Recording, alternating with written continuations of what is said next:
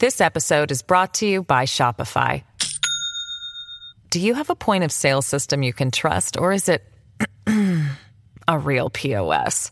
You need Shopify for retail. From accepting payments to managing inventory, Shopify POS has everything you need to sell in person. Go to shopify.com/system, all lowercase, to take your retail business to the next level today. That's shopify.com/system. Hello, everybody. This is Marshall Poe. I'm the editor of the New Books Network. NBN listeners like to read books and buy them. So we thought we'd tell you that right now our friends at Princeton University Press are having a remarkable site-wide sale. You can get 50% off books, including ebooks and audiobooks, with the code 50, F-I-F-T-Y, at checkout until May 31. You can save some real money on Princeton University Press books. I encourage you to go there and check it out.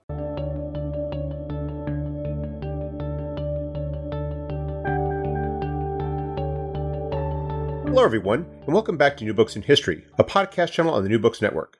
I'm Mark Clovis, your host for the channel. Today I'm speaking with David Head about his book, A Crisis of Peace, George Washington, the Newburgh Conspiracy, and the Fate of the American Revolution. David, welcome back to New Books Network. Well, thanks for having me back. It's a real pleasure. Well, it's a pleasure to have you on our podcast. I was wondering if you could start us off by telling our listeners something about yourself. So I teach history at the University of Central Florida in Orlando. And for people who don't know, UCF is a very large school, over 68,000 students now. So my classes are usually very large. I grew up in Western New York in the Buffalo area, where I did my undergraduate at Niagara University and my PhD at the University of Buffalo. And I've lived down here in the South for, I think, 9 years now, going on a decade. I like the winter conditions here in Florida much better than anything up north. It is so strange to see some of the weather reports or the news. It's like, oh, yeah, I guess it still does snow in some places. That is not my reality anymore, not even anything close. So yes, I make everybody jealous who's up in the Northeast or the Midwest. So you can accept hurricane season as the trade-off then? Well, yeah, so the thing about hurricane season, number one, you know that it's coming, unlike a snowstorm that comes up overnight. And then people feel sorry for you nationally. Like, oh, it's a big tragedy. How are those people coping? Nobody feels sorry for you when it's just, 9 degrees and 3 inches of snow. It's like, what do you expect for living in Western New York? So what was it that led you to write a book about the Newburgh Conspiracy? So I started thinking about the Newburgh Conspiracy when I was actually listening to an audiobook about the Whiskey Rebellion. That's in the 1790s, the rebellion of farmers in western Pennsylvania against some taxes that had been levied on them in the new nation. And in this book, there is a background section about the Newburgh Conspiracy as an example of how powerful figures in the new nation, like the superintendent of finance, Robert Morris, and then Alexander Hamilton, who was at that time in the 1780s a delegate to Congress from New York, had conspired to try and use the army to frighten Congress and the states into increasing the power of the central government through the power to tax. Now, I had heard kind of generally about the Newburgh Conspiracy. I remember in grad school, I was TAing for a professor who told the story of Washington giving a speech and crying. Making the officers cry when he took out his glasses and put them on, and said he'd grown gray and blind in their service. And I remember I was TAing a class, and one of the students said about the Newburgh Conspiracy, "Oh yeah, that was when Washington was a real drama queen." So really, that's all I kind of knew about it. And then I listened to this book and thought, that's. If that's true, that's a big deal, and that's something that people should know about more broadly, and maybe there's a book in here. I looked at the scholarship and found there really weren't many books on the Newburgh Conspiracy. Really, the existing scholarship was a series of articles from the early 1970s in the William and Mary Quarterly, and that was it's almost 50 years ago. So I thought, this is a topic that could be revisited. And given how much of the founders' papers are now easily accessible in published editions or online from the Founders.gov site, it's really just incredible. So I thought this was a project that I could do is different from my earlier work, which was in 19th century maritime history. But that was part of the appeal, was that I would get to dive into a new topic, learn more about the American Revolution. And, you know, it was really, to me, the question was this really a conspiracy? What happened? And trying to solve that mystery was what appealed to me. You had this episode in American history, which is a very dramatic one and is, you know, in itself of great interest. But what you do in your book, which I think, you know, really adds to its value, is you show how it sheds light into this, you know, this last phase of the American Revolution, this early stage of a country coming together, beginning to sort out what it means to be a nation. And you get into just all the difficult mechanics of running a nation and the limitations that the newly established structures faced in terms of dealing with even the most basic of problems. Yes, that's right. So A Crisis of Peace is about the Newburgh Conspiracy, but it's really trying to tell the story of the last 2 years of the American Revolution, from fall of 1781 through fall of 1783. And those larger stories, the finances, the politics, how the army fits into this, a little bit of the diplomacy, although that's mostly kind of in the background. Really tell that story of the last 2 years via the Newburgh Conspiracy is kind of the main event, but really kind of expanding things out. And it's just a weird period where there's the fighting. Looking back, we know the fighting was over in large part. There are no more major campaigns after the British defeat at Yorktown. But people at the time don't know that, and they fully expect to keep fighting. There's not peace either. I mean, we know that peace is on the way, and people at the time suspect that peace might be on the way. It's being negotiated in France, but they don't really know when peace will arrive. So the kind of 2 years in limbo, what was it like to live in that period? And I find that a lot of sort of questions that have been suppressed by the urgency of fighting the war, things like, how did the states relate to each other, really? I mean, we one nation or alliance of 13 independent nations that are together for some things but separate for others. A lot of that it's possible to suppress that during the war, but that emerges as the urgency of fighting decreases. So we're looking at a lot of those questions as well, just kind of what was it like for the nation to really kind of getting this start during the war, before the war's over, before peace has arrived, kind of a period of uncertainty. And that's with sort of the broader picture of the book. I was wondering if you could take us to start us off by taking us to that last phase of the war, because you open the book with Cornwallis surrendering at Yorktown. Again, as you point out, it's the point at which we sort of recognize the American Revolution, the warfare generally coming to an end. What was the condition of the nation at that point? And more specifically, what was the status of the Continental Army in the war effort? So the Continental Army, following the victory at Yorktown, most of it moves up to the Hudson Valley. And Washington has his headquarters in Newburgh, New York. Most of the army is encamped at a cantonment near New Windsor, New York, which is, a mile away. And then West Point, where the military academy is today, is in the same general vicinity. So most of the army is there. There also is, though, a force that's in South Carolina under the command of Nathaniel Greene. And then there are other forces kind of scattered around. The British still occupy the major ports.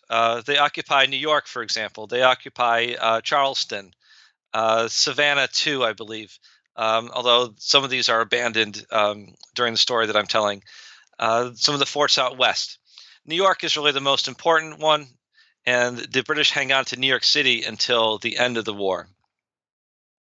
The nation as a whole, well, it's really hard to generalize the nation as a whole because most of the action is in the states. That's the loyalty that people still have. That's the political entity they care most about.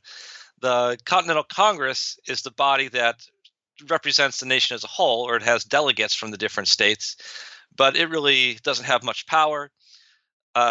Congress, interestingly, they pass resolutions. They don't pass laws. They make recommendations to the states, but the states are the ones who have to enact things. The finances of both the states and the Continental Congress are in really dire shape. Just the cost of the war just exploded beyond anyone's prediction of what it would cost. And the states shoulder part of that burden directly. The Continental Congress shoulders part of that burden with money that is sent from the states. There is tremendous inflation because Continental Congress just printed money to pay for things, and still it just stopped doing that because it wasn't worth ruining the good paper. It's blank paper. What are you ruining it with money for? It's that worthless. Loans from France, loans from individuals in the United States. So just owe a lot of money to a lot of different people. And there's really no clear path to getting out of that situation. All of that financial situation is very precarious because the states have such a loose connection to each other. So there's a fear that anything that could separate the states probably will. And now that the urgency of winning the war is not there, things could go in any number of different directions, and most of them are not good. As you mentioned, the urgency of winning the war is gone, but at the same time, the war is still very much there. So as you explained, the Confederation government has to keep the army in being encamped in anticipation of possibly having to resume the war at some point. That certainty that we know of that the war is at an end isn't felt there. So you're describing in your book the army itself, in particular the officer corps. And I was wondering if you could talk a bit about this officer corps, because they really are so central to the story of the Newburgh Conspiracy. Yeah, so the officer corps, that's the book is really... the bulk of it is about George Washington's relationship with his officers and the officers' relationship with Congress as kind of Congress is the stand-in for the civilians. The officers, they're interesting. They are very upset about not being paid during the war, and they're also probably even more upset about they were promised pensions earlier in the war. There had been a wave of resignations. Then they were given offered pensions. And then after Benedict Arnold changed sides, the Congress voted even more generous pensions to the officers to kind of stem any tide towards following Arnold's example. Well, all that was earlier in the war when, the promise was made for after. It looks like the officers are not going to be paid their pensions. So that's one thing they're very upset about. Now, to understand the officers, it's important to see how they see themselves. The officers see themselves as gentlemen. And being a gentleman in the 18th century, it's really hard to describe what exactly made a man a gentleman. There's no firm guidelines or anything. There were people who don't have titles of nobility in the United States. We never had that layer of aristocracy. So it's a bit more amorphous. Money helps, but money's not the only thing. There are wealthy merchants who are not considered gentlemen because they trade actively and they work with their hands. And that's just, the gentleman doesn't do that. A big part of being a gentleman is that you act like one. You have the right manners and the right education. But also you wear the right clothes and you travel in the right kind of coach with the right number of horses. And you give the right kind of parties and serve the right kind of meals. And your wife has the right kind of dresses and all that kind of thing. So there's a big need for money amongst the officers, any gentleman, even if they're not supposed to be really concerned with money for its own sake. Probably the officers that I find the most interesting are the younger ones. Some of these young guys, they signed up at 18, 19 years old, and they served the whole time, 8 years. So really they've become men in the army. Many of these guys, younger guys, they were not from gentlemanly families previously. They might have been a farmer's son or a merchant's son. They don't have the status. They became officers in order to gain gentleman's status. And what they're afraid of is that if they don't have the money to keep up appearances, then they're going to go home and people are going to say, "Oh, aren't you John Smith's son, the blacksmith? You're not a gentleman, are you?" And, you know, the officers said, well, no, I was a major in the army. Of course I'm a general. And the people in home say, no, look at your rags that you're wearing. You can't be a gentleman. You have to go back to your lowly status. You don't get to move up in society. So those are the officers I really find most interesting, the ones who have kind of an anxiety about how is the war going to end and what's going to happen to us afterwards. So that's a little snapshot of the officer as a group. I was thinking as I was reading that about how, you know, where they were getting this from, and they, obviously the model for them would be the British aristocracy in the 18th century, which is the one they would have had the most direct contact with in terms of British officers who had served there or government officials. And it was fascinating to read about how, you know, that's the concept that they're basically trying to import in there. But as you're explaining, you know, initially when they are soliciting officers for the Continental Army at the early stages of the war, there simply aren't enough, you know, natural gentlemen in colonial society or post-colonial society to fill that role. And that's what opens up this opportunity for advancement. But as you just pointed out, it's one that's contingent upon having the resources to maintain it, to display that status. Yeah, that's exactly right. There aren't enough gentlemen to go around for all the officer positions that they need.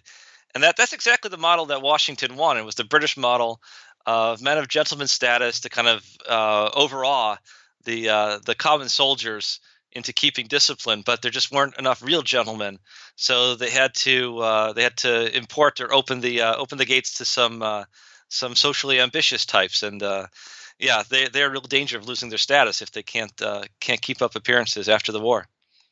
And as you point out, Congress has made an awful lot of promises to them, and a lot of them were very easy to make because it was their standard, you know, provide us service now and we'll pay you at some point in the definite future.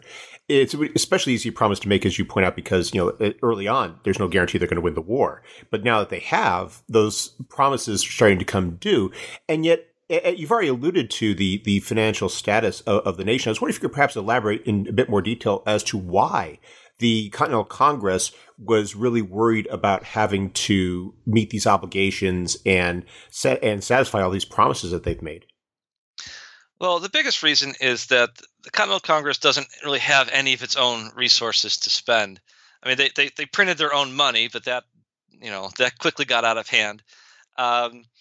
They really rely on the states, and the states are supposed to send a certain amount of tax money every year to the Continental Congress. The way it works is Congress makes a budget, they divvy it up amongst the states. You know, not 13 equal. But depending on population, there's a complicated formula for how they do this. And the states are supposed to send a certain amount of money to the Continental Congress to pay its debts and retire the currency and all that kind of thing. The states don't do this reliably. They have their own problems. The states pay for a lot of the war effort themselves, too. And many of the states have cities or vast territories that have been conquered and occupied by the British. So, of course, for example, South Carolina can't send its full amount that it owes because the British occupy its major port, Charleston. Well, what are you going to do? So that's really the biggest source of the problems is that, well, number one, the war is so expensive, but then Congress cannot figure out any way to get the resources to pay for what they need. So they just, you know, kind of roll it into the future, make promises in the moment, and figure out payments some other time. That worked earlier during the war, but now that the war seems to be at least easing off a little bit, it's time to make good on some of those promises. And it looks like to many of the officers that the Congress is not going to be able to live up to what they promised. So you describe how Congress is trying to deal with this in terms of this juggling act. And this is where the figure of Robert Morris becomes so important. I was wondering if you could perhaps tell us a little bit about him and how he tried to manage this issue with the tools that he had, and how that you know, and what that led him to conclude about what he really needed to if he was going to successfully resolve these issues. Yeah, so Robert Morris is one of my favorite characters from A Crisis of Peace. He was born in Britain, and he came to the American colonies as a teenager. He eventually joins into a successful merchant operation in Philadelphia and becomes, by the time of the Revolution, one of the richest men, most successful merchants, kind of worldwide network of trade. So he's is very well positioned in terms of international trade and financial matters. He had served in the Pennsylvania legislature and in the Continental Congress previously. And in 1781, he is named the superintendent of finance, a position that was newly created by Congress for Morris to kind of put somebody in charge of the administration of all the financial matters.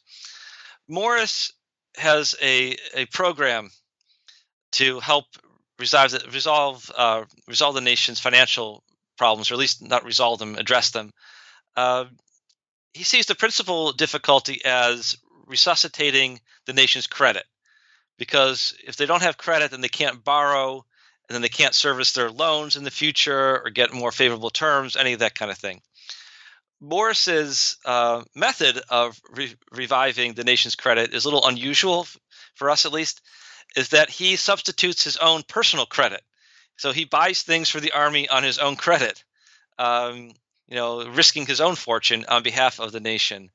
And he also has plans for the creation of a new bank, the Bank of North America. This is at a time when there was only one previous bank in the continent. So this will be the second. And the bank is a public-private partnership that exists to help loan money to the government. So it's really kind of Morris moving money from one account to the other as he tries to kind of keep all the finances going. Another critical part of Morris's vision, at least for securing the future, is that he needs some kind of tax revenue that will help go towards paying off the various debts that Congress has contracted. Morris is never under the illusion that he's going to pay back everything anytime soon, but at least make payments that will establish the nation's credit. The most likely source of new tax revenue was a tax on imports called an impost. So there'll be a 5% tax on all imports. And the idea was to have the revenue from that tax dedicated to Congress for the retirement of debts taken out to fight the war. The problem with that tax, however, is that under the Articles of Confederation, to have a national tax like that would require an amendment to the Articles of Confederation, and amendments to the Articles of Confederation required a unanimous approval of all 13 states. And, of course, that was very difficult to get. So Morris, is very energetic and creative, and he has the reputation that people will trust him financially, even when they don't trust the United States government. So that goes a long way towards propping up the nation's credit. But solving those more intractable problems of where power lies in the nation, namely with the states, that's something that Morris is never really able to overcome. That also gets to another aspect of your story, which I thought was fascinating, which was the role that personalities play. You had these these key individuals in these important posts who are really. It really is so much about what they're able to do individually. You're describing the shell game that Morris is playing by, depending upon loans that are coming in from the U.S.'s partners, and how he's shifting them around, using them as collateral for other loans he's trying to raise. And it's just fascinating to see this effort to keep it juggling and how close he comes to really pulling it off. I mean, that as you described, that impost came very close to passage. It was just one state ultimately that held out against it. Yeah, so for a while, Morris was very confident that they're going to get that revenue. It's Rhode Island that's the holdout. As I always joke with my students, everyone hates Rhode Island in the 18th century because they seem to be it's their lineage from dissenters or the Puritans, and they like to do things just to irritate everybody else. It's Rhode Island that votes no in November, December of 1782. And then right at the same time, Virginia acts bizarrely. Virginia had approved the impost, and then they take it back. They take it back in late 1782. They refuse their assent. And also, Georgia never responded. Interestingly, Georgia just isn't represented in the Continental Congress very often. The fact that they're occupied, they're the smallest state by population, and they're the furthest state, there's just nobody from Georgia representing them. So I guess there are three states that never approved, one that was just missing in action, one that approved and took it back, and Rhode Island that said no. Yes. So yes, it was for, you know, it was fairly, it looked good. Like, you know, fall of 1782 was looking good, and then it just falls apart by the end of the year. Now, are the officers in Newburgh watching this, or are they totally detached from the political actions that are so central to whether or not they're going to get paid? So they're following along. I mean, they follow the news in the newspapers. I mean, there's not a whole lot to do, you know. Except police, you know, enlisted men, you know, 20-year-olds, keep them away from the civilians and not chopping their fences down for firewood and all that kind of stuff that the enlisted men had a tendency to do. So they're certainly following along. And the officers at the same time are kind of formulating their own strategy to have their pension secured. A group of officers from Massachusetts really start organizing themselves in the summer of 1782. They receive Washington's permission to kind of meet together and organize themselves. And at first, they petition the state of Massachusetts to fund a pension for them. State of Massachusetts, they kind of table the motion. They don't come out and say no, but they say, well, we'll take it up in the new year. And of course, that, you know, doesn't really happen. So the officers were very much aware that they needed to be involved in the process in some way. Once the negative comes from Boston to the officers of the Massachusetts line, they then bring in officers from the other states that are present in the Hudson Valley region. And during the American Revolution, I should mention, men served by state. So you served in a state line. So you served with other guys. If you're from Massachusetts, you served with other Massachusetts guys. Individual units were not mixed with men from different states, but typically within the larger army in one place, you'd have 4 or 5 states at least. There are different lines there. So they're mixed in that sense. So representatives from Massachusetts joined with representatives from New Hampshire, from New York, from a couple other states who were present, and they formulated a memorial to Congress. Kind of all together, all of us officers who are encamped near Newburgh, New York, here is what we think, here are our grievances, and here is what we want. And what they want mostly is funding for their pensions. That's the thing that they really focus in on. This episode is brought to you by Shopify. Do you have a point of sale system you can trust, or is it a real POS? You need Shopify for retail. From accepting payments to managing inventory, Shopify POS has everything you need to sell in person. Go to shopify.com/system, all lowercase, to take your retail business to the next level today. That's shopify.com/system. So they put together this memorial and they send it to Congress. How do they transmit it to Congress, and what is the reception when Congress receives it? So the officers select 3 representatives to send the message personally, and also to kind of be on the scene to answer questions, to negotiate, to twist arms if they have to. That delegation is led by General Alexander McDougall, who was he was from the British Isles, but he had lived in New York for a long time, and he leads the way. So they traveled there in late December 1782. They got caught in a snowstorm because they're not traveling through Florida like I would. So they get stuck in the snow. And then the memorial is presented to Congress in early January 1783. The reaction from the delegates to Congress is generally positive. The problem is that it's just the money. I mean, they don't have a source of revenue to fund these things. And where to obtain the source of revenue? That's a new tax, like the impost, but that's just been rejected. So Congress is kind of stuck. They can't act without the states, and many of the states are disinclined to enact new taxes, and they really don't want to enact new taxes if it means giving pensions to officers, because there's a deep suspicion of officers and a deep suspicion of pensions. There's a feeling that pensions are a way the government controls people, and that's the tyrant's way of, you know, buying influence over people, and that's not what America should be. So there's a lot of opposition at the state level, and then Congress can't really do much if the states are opposed. Now, in the middle of this consideration, news comes from England. And how does this – what is this news, and how does it dramatically shape the situation? So there's news. News arrives of the peace process in kind of stages. First arrives as rumors, and then it's some more official.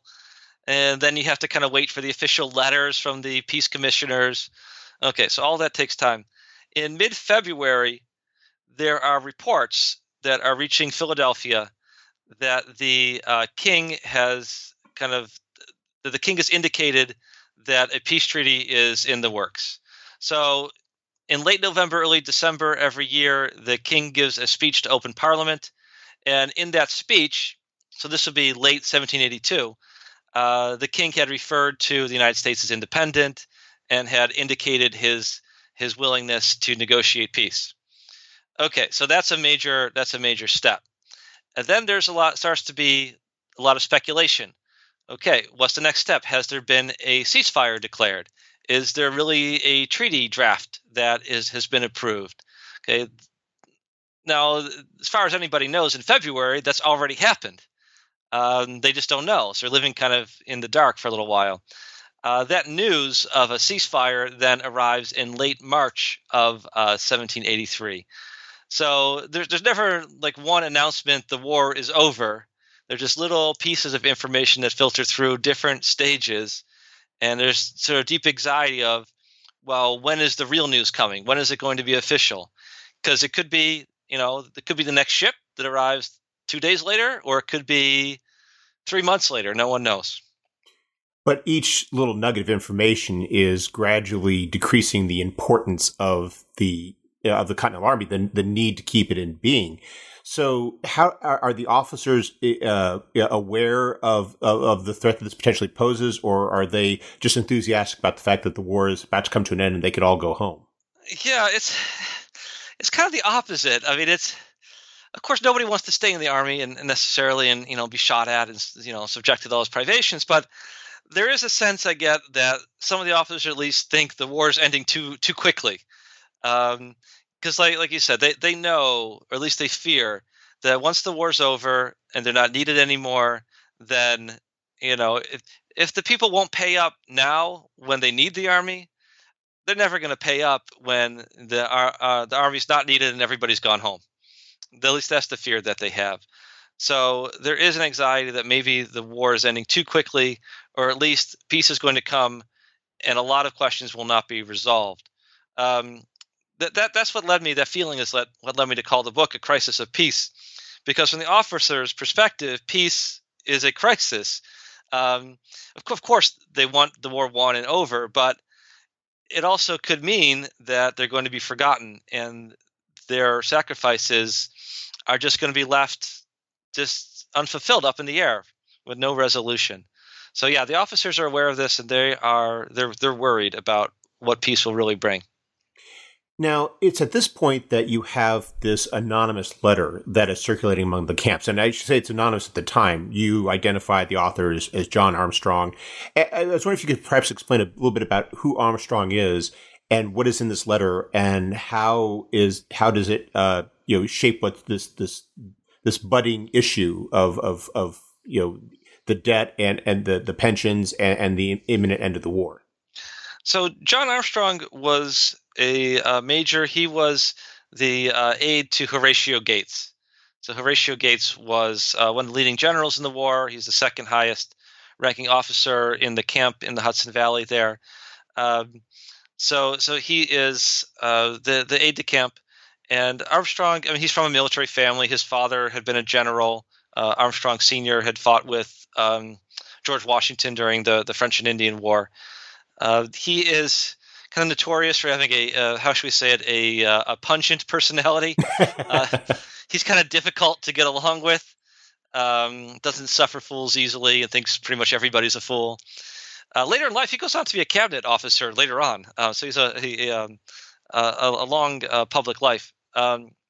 Anyway, Armstrong, when he's in his early to mid-20s at this point in the 1780s, and he meets with several other officers in Gates's headquarters, at least the house that Gates has taken over to be his headquarters. And these officers, maybe as many as a dozen, kind of get together. And I speculate, I make the argument that one of the officers, a man named Walter Stewart, he had recently come from Philadelphia.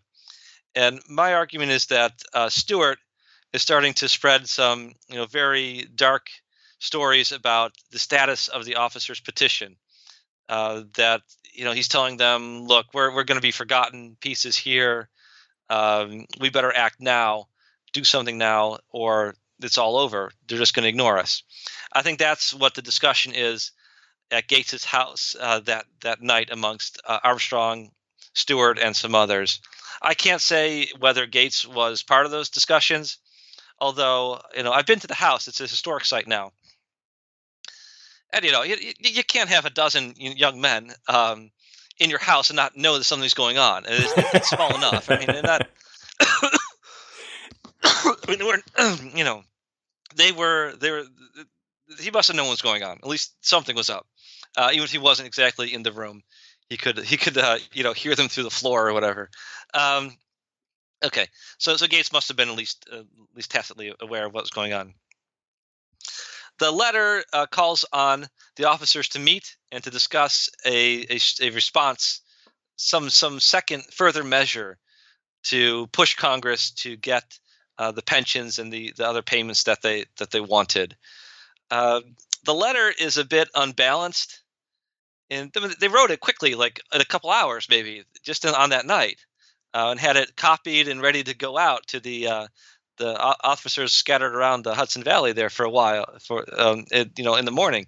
So he wrote this quickly. Armstrong did, and I assume he wrote this with the input of others. He didn't just do this all himself. They must have talked about it and discussed paragraphs and that kind of thing. One part of the letter is very reasonable. It just asked the officers to draft a new petition, using bolder language than before, but still respectful. Okay, that's not the worst thing. Later in the letter, though, Armstrong goes farther, and he says that the officers should remember they have what he calls alternatives, that they can, if peace arrives, they can refuse to disband. They can stay in the field and force Congress to give them their money. Or if the war continues, Armstrong says, the army doesn't have to fight. They can just leave civilians to their own devices. Well, either of those, raising that as an option, as something to even think about, is really inflammatory. And that's what people seize on as being the goal of the letter. One of the things I contend in A Crisis of Peace is that, it's just hard to tell, like what he really – he wrote both. He wrote both sentiments. Once was really inflammatory, and the other is fairly reasonable. They're both in the letter. Probably needed another draft to really figure out what he wanted to say. So, both things are probably going through their minds. And it wasn't necessarily that the whole effort was about sending a violent message threatening Congress. Although that was there, it's just kind of unfocused. So how is this letter received both by the commanders of the Continental Army and the other major figures that are involved in this debate? Yeah, so Washington finds out about the letter. He receives a copy of it, and one of his aides records that Washington was amazingly agitated, which is like a very that's an understatement of what Washington was probably doing. Washington had a terrible temper, and he would let his aides have it. He was very good at controlling it in public, but with his military family, the walls were probably ringing with George's outrage. So Washington is furious, but publicly he tries to stay calm. He presents this as not a really big deal. He postpones the officers' meeting. They wanted to meet the very next day. He tells them, you can't meet the next day, but you can meet several days later. And he gives them the time and the place of their meeting and tells them that they are to, I believe that what he says is to maturely deliberate on what their response to Congress should be. Okay, so telling them, to cool it off. The other officers are interesting. There's no good account of, what the reactions were and everything. There are a few indications of some officers close to Washington who were very upset about the letter. Some others indicated that the letter had the sentiments were widely approved, or at least men were willing to entertain the contents of the letter.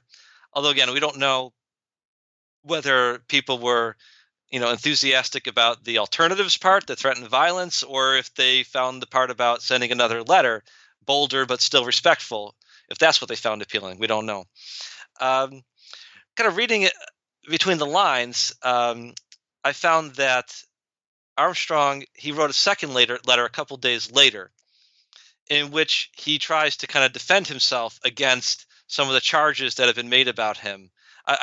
These charges were not recorded. This must be in conversation. And he goes on a long defense about why he kept himself anonymous, for example. And reading that second letter, he sounds very defensive. So I can kind of only conclude that he must have been severely criticized for doing this, at least among some corners. So I think it's fair to say that the reaction in camp was it's hard to know, but there are people who must have found it appealing, others who condemned it, some possibly in between, kind of willing to hear what Armstrong said.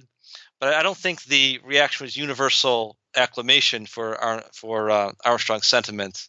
It was one of those things that it's hard to say. And I think he was criticized. Outside of Congress, outside of the camp, it's really interesting because Washington writes immediately to the Continental Congress to let them know what's going on. He writes to the president of the Continental Congress. But that letter doesn't arrive until I think it's March 17th or March 18th, which is after the crisis has already been resolved. So that's an interesting part of the time lag between locations, is that in Philadelphia, they don't know what's going on until things have already been resolved. It could have gone very badly, and people in Philadelphia wouldn't have even known what had happened yet. So their reaction is of course conditioned by the fact that there's a delay in time from when they find out about it. So you have this basically being handled by Washington himself. And this is what gets us to this famous episode in Washington's biography where you had the second meeting and the officers are there and Washington himself is present at this meeting. How does he address the men in terms of dealing with this letter and their concerns? Yes, so Washington scheduled the meeting for March 15th, and that, of course, is the Ides of March, a very significant date. As far as I can tell, and I thought a lot about this, I think it's just a coincidence that the meeting was on March 15th. That just happened to be the Saturday of that week. So, I would have liked to make a bigger connection there, but I think it's just coincidence. So Washington shows up to address the officers who've assembled. And they don't expect him. He takes them by surprise, which I think is significant. Earlier, he had indicated that they should send him a report of what they talked about. And, of course, you don't ask for a report if you plan to be there. So he took them by surprise, and he makes them a speech. And he condemns the anonymous letter. And in the book, I go point by point about his rhetorical strategies and how he is positioning himself to be the officers' their conduit to represent them to Congress. So I look at that in a lot of depth. The most famous incident in here, as I think I alluded to it earlier, is that Washington ends his speech and he starts to read a letter from a congressman. That Washington wants to read this letter to demonstrate that Congress is not, opposed to the officers' pensions. They're just moving slowly. They're working on it. They take it seriously. That's the message Washington wants to relay by reading this letter. Well, apparently he starts reading the letter and he can't read the handwriting because it's small and it's unfamiliar to him. It's not his handwriting. So Washington takes out his glasses from inside his coat. Now, Washington had just started wearing reading glasses a couple weeks before. We have the letter where he writes to the instrument maker who constructed his glasses and ground the lenses and everything, thanking him for his new pair of glasses. That was just in February of 1783. So most of these men have never seen Washington wear his glasses. And it seems that in putting on the glasses, Washington made a remark, some remark like, I've not only grown gray, but also blind in the service of my country. There's some different versions of it, but I think that's kind of the core of it. Washington said these lines as a kind of fill time as he was putting his glasses on. And seemingly that kind of broke the tension. There are reports that men were weeping because of the gesture that Washington had made, kind of the vulnerability, the way he drew attention to the sacrifices that he really made, that he had suffered the way that they had suffered. So that kind of that breaks the tension and really makes it impossible for anybody who wanted a strong statement or a statement threatening violence, certainly to Congress, that was not going to work. And the officers, they draw up some resolutions, and they unanimously they label the anonymous letter. They label it infamous unanimously. So they've all turned away from any temptation they might have had to push against Congress. It's fascinating to think of just how pivotal he is at this moment in all these events, because it's impossible to think of anybody else who would have had that degree of esteem. Certainly nobody from Philadelphia. The idea of somebody riding up there and making a similar reassurance, it probably would not have had anywhere near that degree of credibility. Yeah, no, this is an instance where where Washington is indispensable. As an academic person, I'm kind of cynical about our kind of mythological founding fathers, but Washington, he's just indispensable in that moment. He's the one figure who the officers trust, and he's also the one figure who the congressmen trust. And there's that Venn diagram of trusted figures. It only overlaps at Washington at that one point. So yes, he needs to be the one who talks down the officers, who tells them to trust me. I trust Congress. You can trust Congress. And then he also goes then and writes to Congress and says, look, we face this great temptation, but you don't need to worry about the officers. In fact, this whole episode is just more proof of how virtuous they are, because they can, come face to face with temptation and stare it down and reject it and remain loyal. So we're even better for having this incident, because it got to prove how much we love liberty and all that kind of thing. So yeah, so Washington's presence there, his performance was really important. I should mention, I don't think there was a coup on the table. That's one argument you sometimes hear about the Newburgh Conspiracy. I don't think that was going on, but the incident was still dangerous, because if Washington wasn't there, then really anything could have happened. The officers could have issued a strong and possibly not so respectful letter to Congress. And then, as you mentioned, there's no one from Philadelphia is going to have the credibility to talk them down.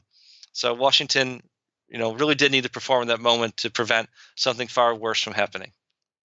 So what follows from the the handling of this incident? I mean, what happens to the Army after this, and what happens to their concerns about the pensions? Were they addressed, or were their worst fears realized? Their worst fears, no, but plenty of other painful things happened. So, not long, like a week or so after this incident, in late March, March 20 something, the news of the ceasefire arrives in North America. So, that's the sign that there's going to be no further the cessation of hostilities is the term that's used. So, all right, the actual fighting then is over. That arrives very quickly afterwards. So then that becomes the most important question is, okay, how do we get the Army home and not have one last confrontation?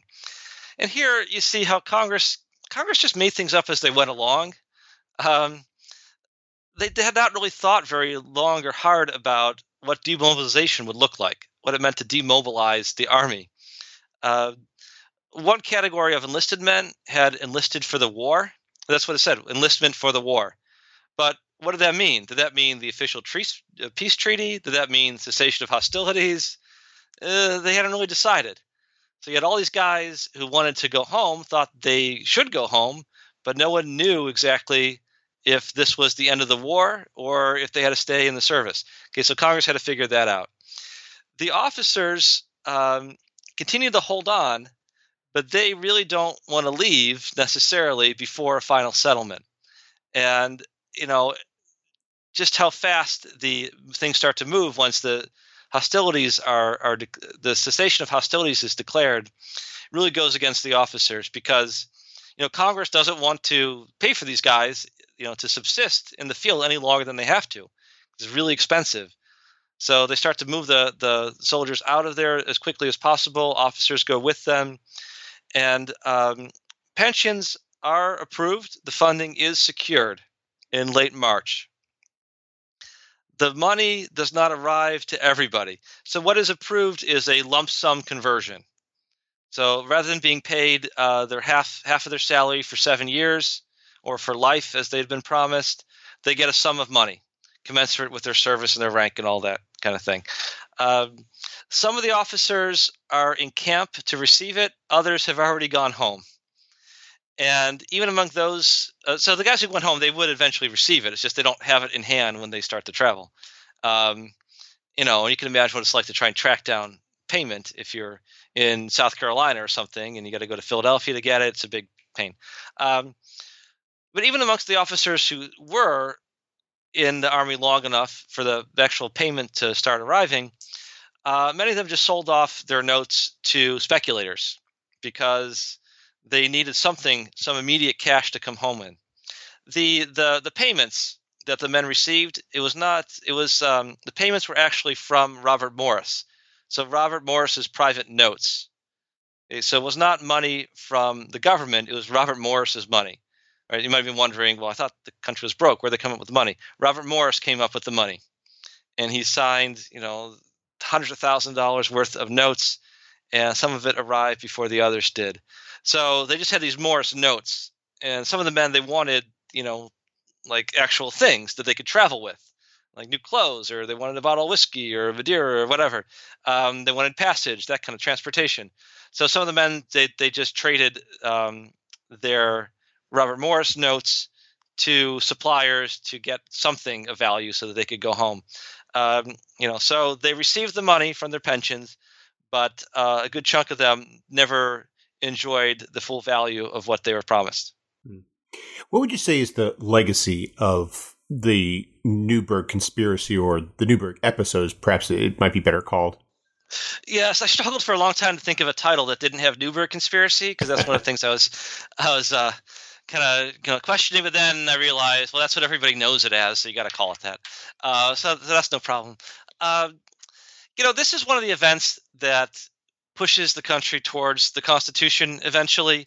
It's for men who served in the Continental Army.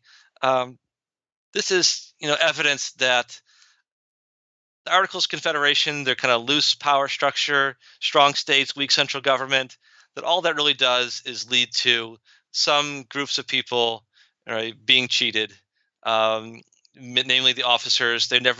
The army never been treated well during the war, and they just saw this as just another example of how strong states would not necessarily keep the country together in the future, and it's probably only a matter of time before something fell apart. The officers supposedly, one of their favorite toasts was supposedly when they were drinking, they would toast to each other to be a hoop to the barrel. That was their saying. Right, that the barrel is the individual slats or the individual states, and the officers are like the hoop that keeps them all together. So this is an incident towards more of a nationalist perspective that you'll then eventually see in the Federalist movement during the ratification of the Constitution. That movement for a stronger central government. You know, they can point to things like the Newburgh incident as another example of how, if you let the states run things, some soldiers, some officers will do okay, other officers will be ignored. So another piece of evidence that stronger central government was necessary from the officer's perspective. Well, we've taken up a lot of your time, but before we go, could you tell us what you're working on now? I am not working on anything in particular, that I don't really have anything necessarily underway. I have three small children. and we have one. My son is now 6 months old, and I'm finding out that while I could, write books and do research with two kids, I think that might be the limit, at least for a little while. So I have a few shorter things in mind on the American Revolution, and then focus on my teaching and my family, and sort of slowly think of some ideas for the future. Well, I hope something comes up soon, because with this book, I look forward to seeing what you come up with next. Okay, thank you very much. David Head, thank you for taking some time out of your very busy schedule to speak with us. Hope you have a wonderful day. Okay, you too.